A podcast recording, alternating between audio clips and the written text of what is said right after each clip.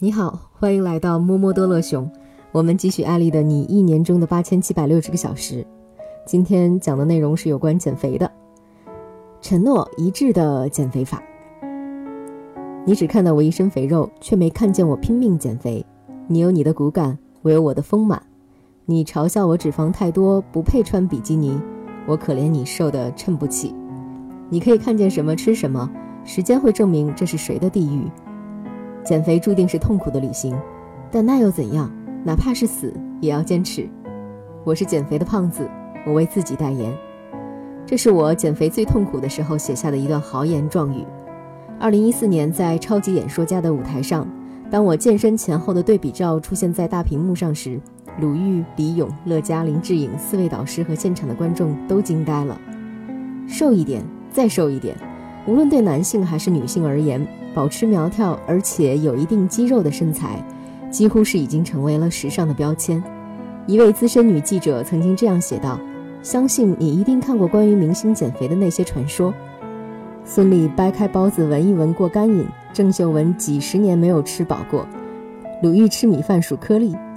舒淇饭后靠打游戏硬撑着不敢坐下来，海清说她胖一公斤时镜头看不出来，两公斤时摄影师就会提醒她该减肥了。前一段时间他坚持过下午两点之后不食，可以以一天三斤的速度掉肉。我以为他要来炫耀一人是胃口随意伸缩的特种人类，谁知他分享了一个非常凄惨的经历：晚上饿得睡不着觉，我就把家乡的一个粉丝寄来的榨菜打开一根根拿出来，每晚拿十根。一根一根的做，做到最后没有盐味儿再吐出来。说这段话是在一个火锅局上，他讲完这个故事，看着我们胡吃海塞，自己嗑了几颗瓜子后表示还要回去跑步。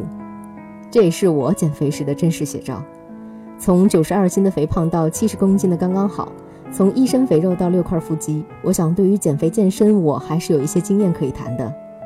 各种各样的媒体，包括杂志、网络、电视等，总会放一些特别瘦、特别美的明星照片，看上去很美，但是这也增加了很多人的危机感。看看明星，再看看自己，顿感上天不公。于是，无数男女拼命减肥，想让自己看起来更美一些、更帅一些。其实，我们在媒体上看到的美女帅哥的形象，苗条身材、尖下巴、小脸儿，很多都是 PS 出来的，还有最好的化妆工具。各种各样的造型设计与灯光效果，其实这些明星真人往往并没有那么瘦。想要减肥，千万不要被这些假象所蒙蔽了，给自己设置一个不合理的减肥目标，通过减肥来折磨自己，导致自己不是内心失望，就是身体减出了毛病。减肥之前，首先要看看自己的体重指数 BMI。体重指数等于体重除以身高的二次方，比如一个人的身高为一点七五米，体重为六十八公斤。他的 BMI 等于六十八除以一点七五的二次方等于二十二点二。成人的 BMI 分值分五档：过轻、适中、过重、肥胖、非常肥胖。BMI 在十八点五到二十三点九之间都是正常的，最理想的体重指数是二十二。因此，一个人的体重指数在正常范围内可以健身，但不需要用极端的方式来减肥。超过这个指数的人。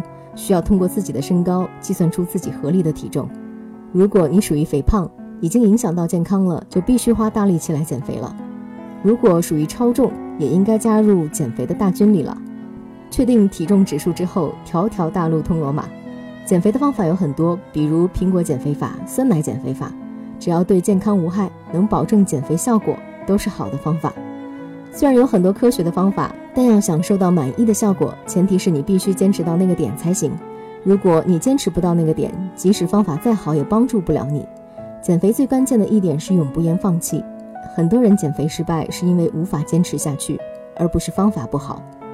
帮助我坚持减肥最重要的一个方式就是承诺一致法。这个方法利用的是《影响力》一书中承诺一致的原则。每个人内心都有一种言必行，行必果的渴望，特别是对自己很重要的人，这种渴望可以帮助我们更好地达成目标。书里举了一个人戒烟的例子，第一步，他自己一个人安静花十分钟时间，在白纸上写下七到十个对你来说最重要的人，包括你的家人、爱人和朋友。第二步，做对应数目的卡片，在上面写下你关于戒烟的承诺。我承诺再也不吸烟了，否则会让你失望。然后把卡片分别送给你认为最重要的那个人，因为我们都希望自己能够说到做到，也很在意自己在别人，尤其是重要的人面前的承诺和形象。由此，这个方法就能督促我们完成目标，做到言必信，行必果。事实证明，在亚洲，这个方法尤为有效。减肥也一样，我先把愿望公之于众。我艾丽要在某年某月减肥到多少公斤，做不到的话就给别人充话费。有了承诺，也就有了压力和动力，必然会让自己全力以赴地做到。不过，这个方法真的需要很大的勇气。如果你真的有达成目标的雄心，也可以和我一样，在微博上发一个豪言壮语，看看自己最终是否做得到。如果你真要下决心减肥了，一定要买一个减肥神器秤，及时反馈才能让人及时提高。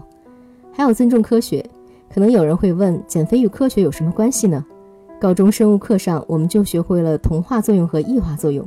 如果同化作用大于异化作用，也就是说你吃的多动得少肯定会胖。反之。异化作用更大，那自然而然就瘦了。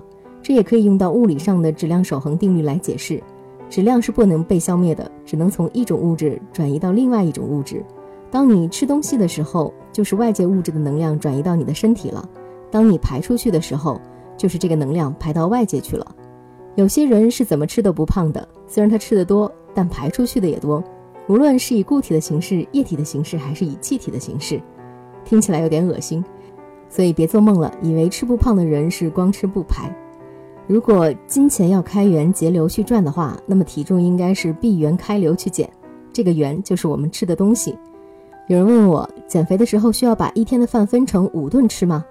我认为大可不必。健身时需要，减肥不需要。三顿饭正常吃，但要吃的科学。早餐一定要正常吃，因为它对新陈代谢有至关重要的作用。很多人说我早上不饿，能不能不吃早饭？